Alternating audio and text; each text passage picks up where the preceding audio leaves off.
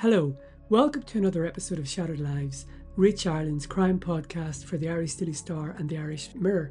I'm crime and defence editor Michael O'Toole, and I'm joined today by our crime correspondent Paul Healy. Hello, Paul. Hello, Mick.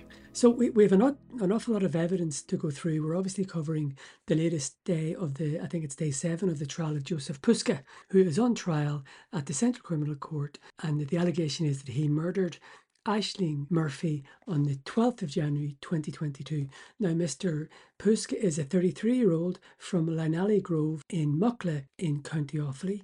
And as I say, he was on trial in front of this Central Criminal Court and he denies the murder of Ashling Murphy. Now, it's a jury of three women and nine men, and the trial judge is Mr. Justice Tony Hunt. So, as I said, today was day seven, and there was quite a lot to go through. We normally go chronologically, but we've decided to go sort of forward to go back, I suppose. And it really we're going to talk about Paul's going to talk about two technical Gardaí, Gardaí from the technical side of the force who gave evidence today. Detective Sergeant Michael Ryan and then a Detective Garda Kieran Byrne. Yeah, so as you mentioned, Mick, there are two key witnesses in relation to uh, this particular piece of evidence, and this is in relation to a mobile phone device and a Fitbit uh, smartwatch device um, that are associated with Miss Murphy. And we heard evidence from both of these uh, members of Garda Síochána. They are members of the National Cyber Crime uh, Bureau of Garda Síochána, and they were tasked with uh, basically breaking into these uh, items, into the phone and into the watch to be able to see uh, what's on them, you know, and to establish who the owner is. I mean, obviously they suspected that it was Miss Murphy. They were able to confirm that it, it belonged to an account in her name, and uh, we'll we'll go through that in in forensic detail in a moment. But just just they went through the evidence of this Fitbit watch in particular, um, and the I suppose the last movements. Uh, what it detected on that watch ultimately the last movements uh, that that is what it's alleged by the state the last movements of Ashling Murphy on that day, on the 12th of January 2022. So the first. So uh, I think I think so. I think it's fair to say that uh, Detective Garda Ryan gave the uh, sorry Detective Garda Byrne gave the bulk of the evidence today. But before that, Detective Sergeant Michael Ryan from the Cybercrime Bureau was on. So would you maybe just go through very briefly what he said?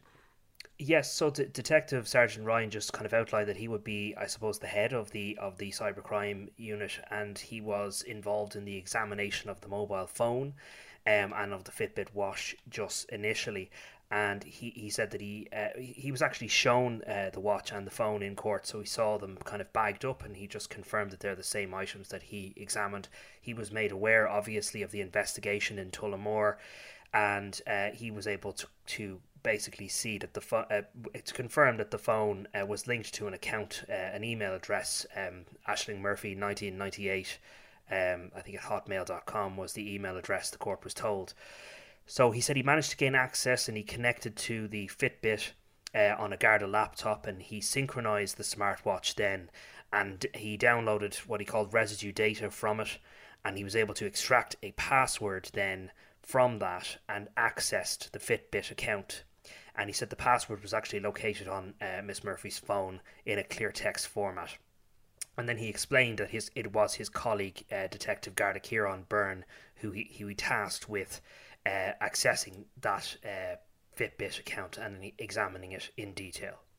And I think he, he would have told the court that he was aware Miss Murphy was wearing a Fitbit on the day she died. Yes, so he was privy to that information from the investigating Gardaí, and obviously then he was handed that particular item that was found on her on her body on her, at that time. And it was a Fitbit Versa three. A Fitbit Versa three device, yeah. So Detective Garda Kieran Byrne, uh, he was on the stand for quite a bit today, and as I mentioned, he is the Garda who looked into this Fitbit account and was able to access uh, that account after they got the password from it from the phone. So there's an app on Miss Murphy's phone for Fitbit, and uh, that was attached to the uh, particular device. So the detective guard just kind of outlined because it's not easy to show the data as it appeared. So he made a series of graphs uh, outlining each particular piece of data that they were able to extract uh, from this Fitbit watch device, and that was in relation to heartbeat, uh, in relation to direction and pace. uh, of of the the last movements of Miss Murphy, and in particular, I suppose maybe the most harrowing evidence, certainly harrowing for the family of Miss Murphy, who are seated behind me, was in relation to the heartbeat, to the to the actual heart rate on this Fitbit device, because it detected what the state is saying is uh, the last movements, as I say, and the last heart rate of uh, Miss Murphy herself, and it it we will go into this in a bit of detail in a minute, but he just outlined at the at the outset that uh, there was a consistent pace, and then at around 3:21 p.m. on that day, um, the heart rate decreased and was no longer recording a heartbeat. Uh, the Fitbit was no longer recording a heartbeat at 3:31 p.m. So just just to go slightly backwards, I think the the detective said he would have to calibrate this. He would have used another Fitbit and he would have taken the same route that the, the, the GPS from the Fitbit mapped out. So there was essentially a plotted map or a plotted graph of the, the walk that Miss Murphy took on her last uh, days. Yeah, so this was interesting. Obviously, uh, apart from uh, in investigating the device itself, Detective Garda Byrne uh, went out to the scene, he said, and tracked the route of Ashling Murphy uh, to just examine and to ensure that the route was accurate uh, on the watch. He bought they had purchased the same make and model watch and he wore it himself and he did that route to see that it was accurate to the same route that was recorded on Miss Murphy's watch. And then we saw this graph that was put up on the screen, and you could see a silhouette of a person and basically each individual plot point. So the first one was the direction, the route in which Miss Murphy took, and there's individual points of interest on that, which was basically um, for each kilometer that she passed, and then other things of note. So it showed the the uh, as I mentioned, the GPS, the elevation, the speed, and the heart rate were all individual different graphs that the Garda had mapped out and went through in each in detail. And I, I thought it was interesting. Listeners will remember that there was CCTV footage last Friday when I was in court of Miss Murphy parking at the Daingean Road car park and then walking over the the the, the Whitehall Bridge and then the footbridge over the canal, over onto the other side of the canal. And, and, and, and if I recall, that was at roughly 1450. And I noted with interest that your tweets that Detective Garda said effectively at the same time as 1451 that she started basically so she basically got out of her car. We know she drove there from school. She basically got out of her car at 1451.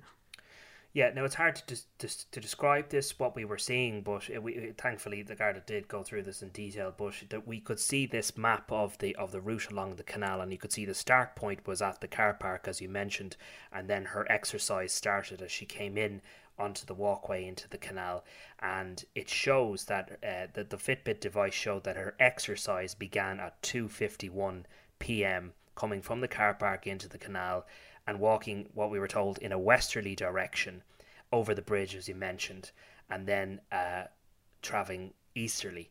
And we heard that ultimately she did uh, turn around at one point when she got to Digby's Bridge and came back then in the direction that she had been going.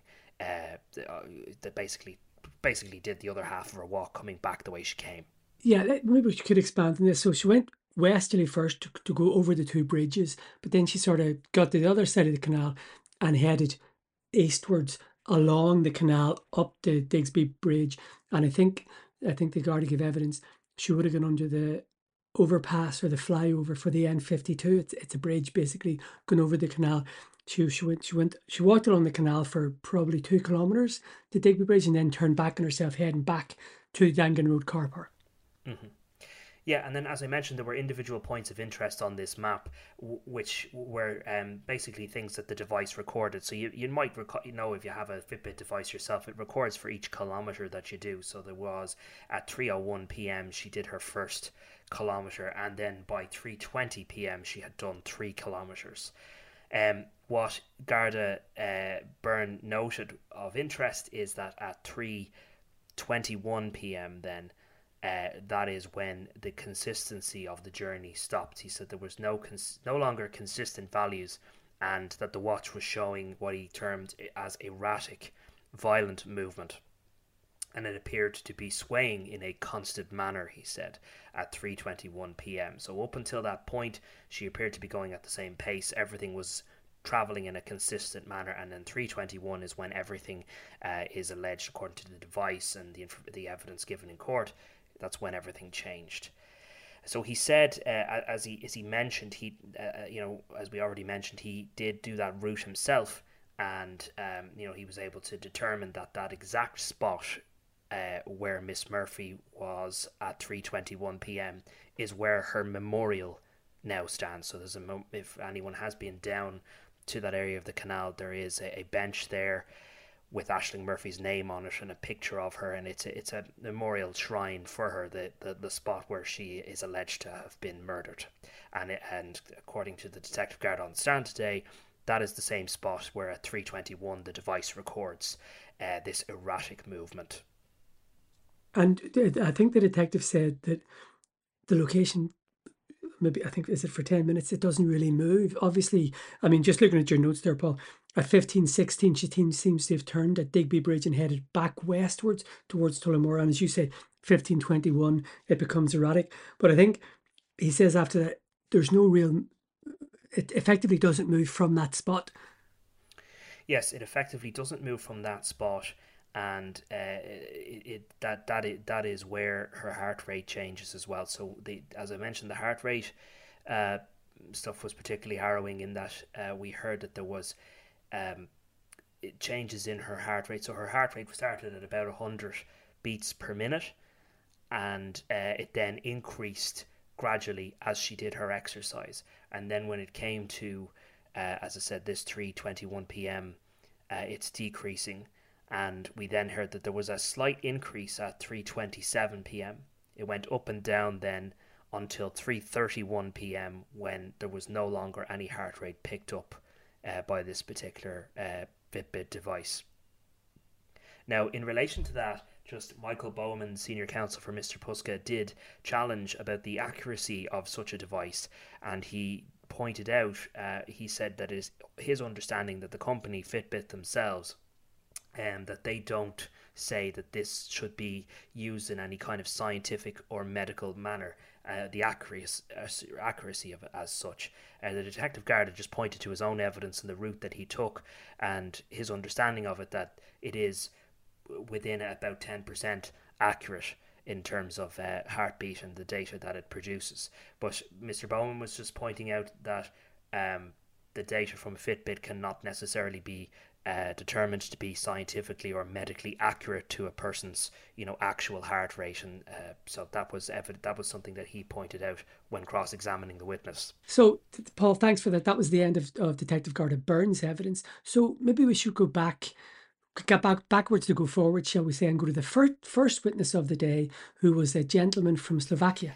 Yes so uh, th- uh, this gentleman's name is Rostislav Patuka and he is a Slovakian national and a bus driver in the Tullamore area. And we heard that he is a family friend of Jozef Puska's family. Um, and his evidence uh, was in relation to uh, an alleged encounter that he says he had with Jozef Puska uh, the night of um, Miss the, the night uh, that Miss Murphy had been had been killed earlier in the day, so the night of the twelfth. And in relation to his evidence, he said that he was uh, basically he gave two statements to the Gardaí. So in his first statement, he told Gardaí that he had last had an encounter with Jozef Puska um, on on the eleventh, um, and we then heard that he actually subsequently gave evidence. Uh, sorry, that he subsequently spoke to Gardaí again uh, and told them that he had actually met uh, Mr. Puska on the night of the 12th and that Mr. Puska had come to his house around about 9 o'clock at night and had called to his door, and he appeared to be wet, and that he had blood coming out of him, and he looked as though he had been in a fight. He said he looked blue in the face, and he looked like something bad had happened to him. And he was asked, just I'm kind of going a bit out of chronological order here, but people might be wondering why did he give uh, a second statement? Why didn't he say that the first time? He was asked about this in cross examination, and basically said um, that he was in fear for his family uh, and for his children. Um, that there had been a lot of stuff that was going on on social media at the time, and uh, Mr. Mr. Michael Bowman, senior counsel, had said that things were ugly. Is it fair to say that things were ugly in Tullamore at that time? And he said more than that. As he said, he felt fear for his family. So I mentioned he was a bus driver, that he drove kids, school kids, and he felt that parents in Tullamore had entrusted him with their children. Um, and uh, he had heard in the news uh, and on social media that a Romanian national had been arrested at that point in time. We heard mention of that already. Um, and so he was concerned about coming forward with the information that he knew. Uh, um, but he ultimately made the decision to go back to the Gardaí and tell them uh, that Mr. Puska had come to his home on the night of the 12th around 9 o'clock at night and that he looked like he had been in a fight, the blood coming out of him, and that the circumstances were unusual. He said that Mr. Puska was scared and it wasn't like him uh, to be acting the way he was. So he said he had uh, Mr. Puska was wet, scratched in the face, and the scratches were bleeding. Um, and that Mr. Puska was basically coming to his home to ask him for a lift home. Um, so, you know, Mr. Puska has an address in Alley Grove there in Mucklagh in County Offaly and he was asking uh, uh, Mr. Ratuka, who we heard in, in court that Mr. Ratuka is often referred to as Peter, so he's known locally as Peter, and that's the name that he uses. Um, and and he basically says that Mr. Puska asked him for a lift home. And did just and did Mr. Puska tell him, or is his evidence that Mr. Puska told him he had been in a fight? Yes, so he said he looked like he'd been in a fight, and that Mr. Puska told him that he had been in a fight and he said uh, he said that Mr. Puska responded with that when he asked him what had happened to him. He said that he didn't look right and he was thinking something had happened to him. And he asked him, you know, well, why didn't you call the guards? And Mr. Puska didn't really give him a, a satisfactory answer on that. He said he didn't really get much out of Mr. Puska and, and that uh, he drove him home. And on the drive home, um, he actually asked him 20 times for more information, but he wasn't getting, he said Mr. Puska wasn't really uh, giving him details as to what had happened. So he dropped them, they were to Alley Grove, and we heard that just as they got to the roundabout just before the house, uh, that Mr. Puska asked him to slow down in case there was somebody there outside the house. Uh, and he said, Well, you know, why would you be worried about someone at your house if you did nothing wrong? Um, and and Mr. Puska again didn't divulge an answer to that. Um, and he brought him to the house, and Mr. Puska went in. And the last thing Mr. Puska said to him was, I'll sort you out tomorrow. And he saw him then go into the house. And that was the end of his interaction with Mr. Puska that night. Then we got into the cross examination and we heard about the uh, alleged ugly atmosphere in Tullamore, you know, and the reason why he didn't divulge this information in the first place. Um, and the arrest of this Romanian national, as I said. So who is the next? That, that was the end of his evidence, basically. Mm. Sorry, I, I meant to. Yeah, so I just want to mention. Sorry, just in relation to the car, he, he said that when Mister Puska was in the car with him, uh, that he was physically shaking, um, and he could tell that there was something wrong. The color was out of his face, and he also was asked by Mister Bowman in cross examination uh, did he appear to have any injuries to his stomach, stab injuries? And he said he can just recall Mr. Puska was holding his stomach um, at the time. And we, we heard then the judge uh, intervened in this. Mr. Justice Hunt did ask, um, Are you saying, uh, or are you under instructions from your client uh, that he was at this point injured?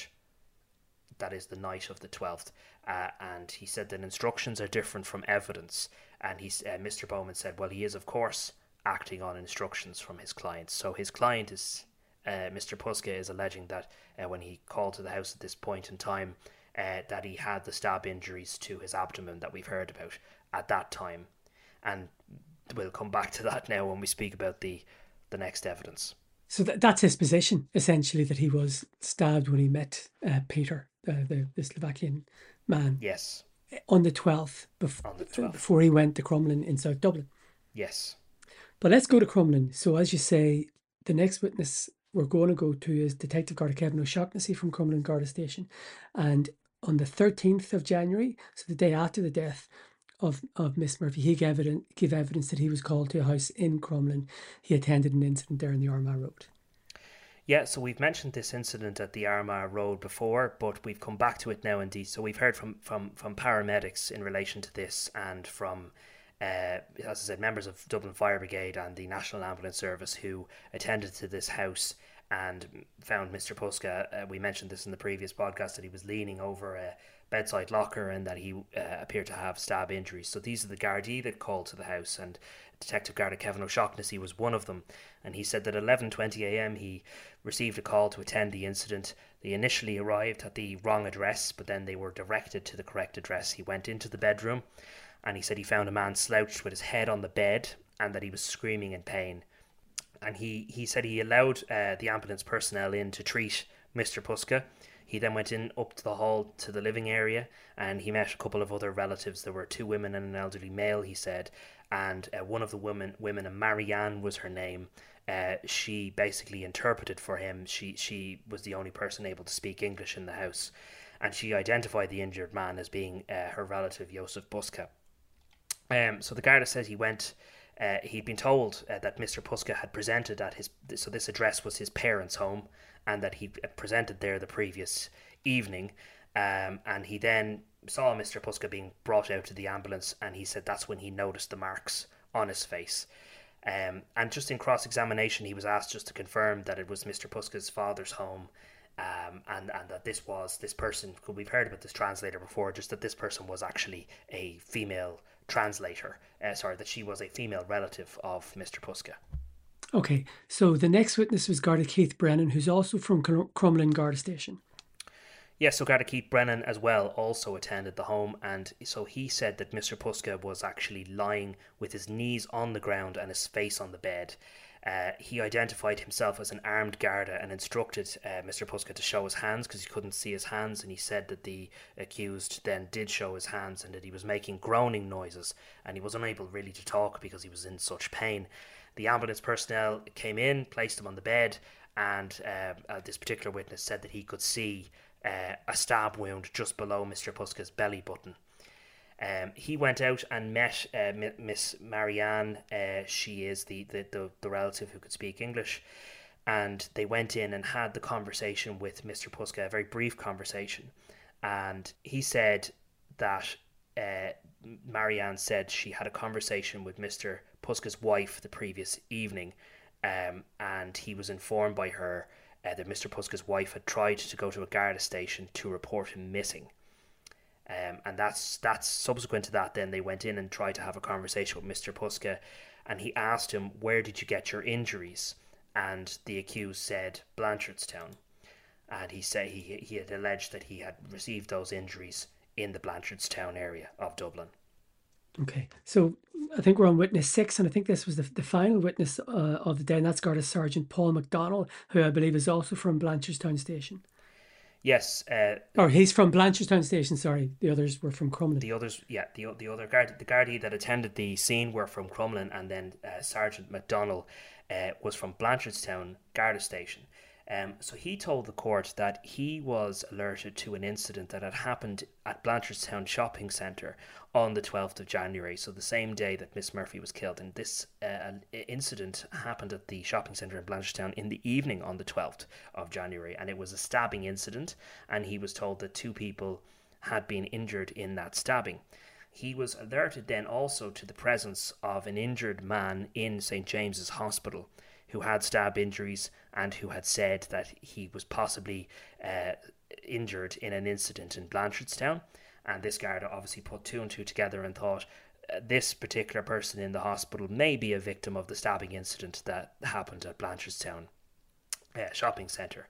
So himself and his colleague they went to James's hospital. They went to the A and E and they asked to see Mr. Puska, and they went into a room and found Mr. Puska there in a bed asleep uh, and they basically they alerted him woke him up he said he woke up straight away and uh, he immediately was cooperative in speaking to them and he, he described him as being in a good humor now he realized that they, they had been told ahead of time uh, that Mr. Puska was a Slovakian nas- national, so they had arranged for a translator to speak to uh, speak basically have an interpreter over the phone. So they had a conversation with Mr. Puska with this interpreter on the phone and they basically asked him could uh, he assist in in telling them what had happened to him and what had happened in this incident in Blanchardstown.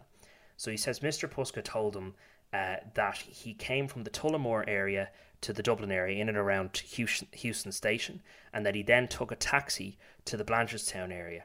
And he said that he got out of this taxi and he was immediately set upon and assaulted by two males. He was then asked could he give a description of these two males, and he gave a description of the first male, but he was unable to give a description of the second male. Uh, a quote I have here from from uh, from the sergeant is he told me in simple terms that he was assaulted. So he also believed his phone was stolen during the incident, uh, as he said he didn't have it on him, and he said he was very shook and that he returned to his father's address uh, that evening in the Crumlin area, but he couldn't recall uh, exactly how he got there. And did he did he give an indication as to why he was going to Blanchardstown? He was going to meet somebody, was he? He said that he was going to meet a woman. Uh, he wasn't able to uh, tell the Garda who this woman was, the identity of this of this lady. Uh, and similarly, he couldn't he couldn't say or, or couldn't remember or couldn't recall how he got to the house in Crumlin. Uh, but he uh, he indicated that he had injuries in his abdomen and he pointed to those injuries and he gave an explanation as to what, what he believes happened to him. Yes, he pointed to the, the injuries on his abdomen and stomach, and we heard that he was kind of bandaged up in that area at that point. And uh, he, he indicated that he got those injuries from the incident in Blanchardstown. Um, so the sergeant then asked, could he take a photograph of Mr. Puska's hand, which he said had distinctive cup marks on it, and he took a photograph of that hand, uh, and we actually saw uh, that that, photo- that photograph was shown to the jury in the courtroom today. Uh, he said that there were similar uh, marks on the other hand, and that he had marks to his head. He kind of had red uh, marks on his on his on his head and on his hands. And uh, I believe the Garda said that Mr. Puska was in an increased state of discomfort during the conversation. Yeah, so at this point, an alarm actually went off, and this disrupted their conversation because Mr. Puska seemed to be in an increased sense of discomfort, as you mentioned. And with the alarm going off, uh, the attention of the on duty nurse was then, uh, they got the attention of the on duty nurse, and that ended their conversation basically with Mr. Puska.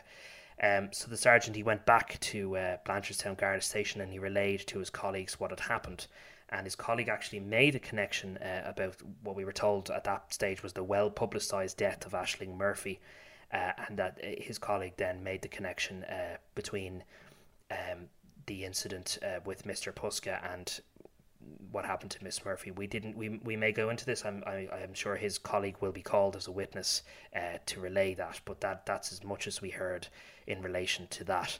Um, the sergeant he later went back to Blanchardstown Garda Station because he was asked about a uh, the clothes that Mr. Puska was wearing.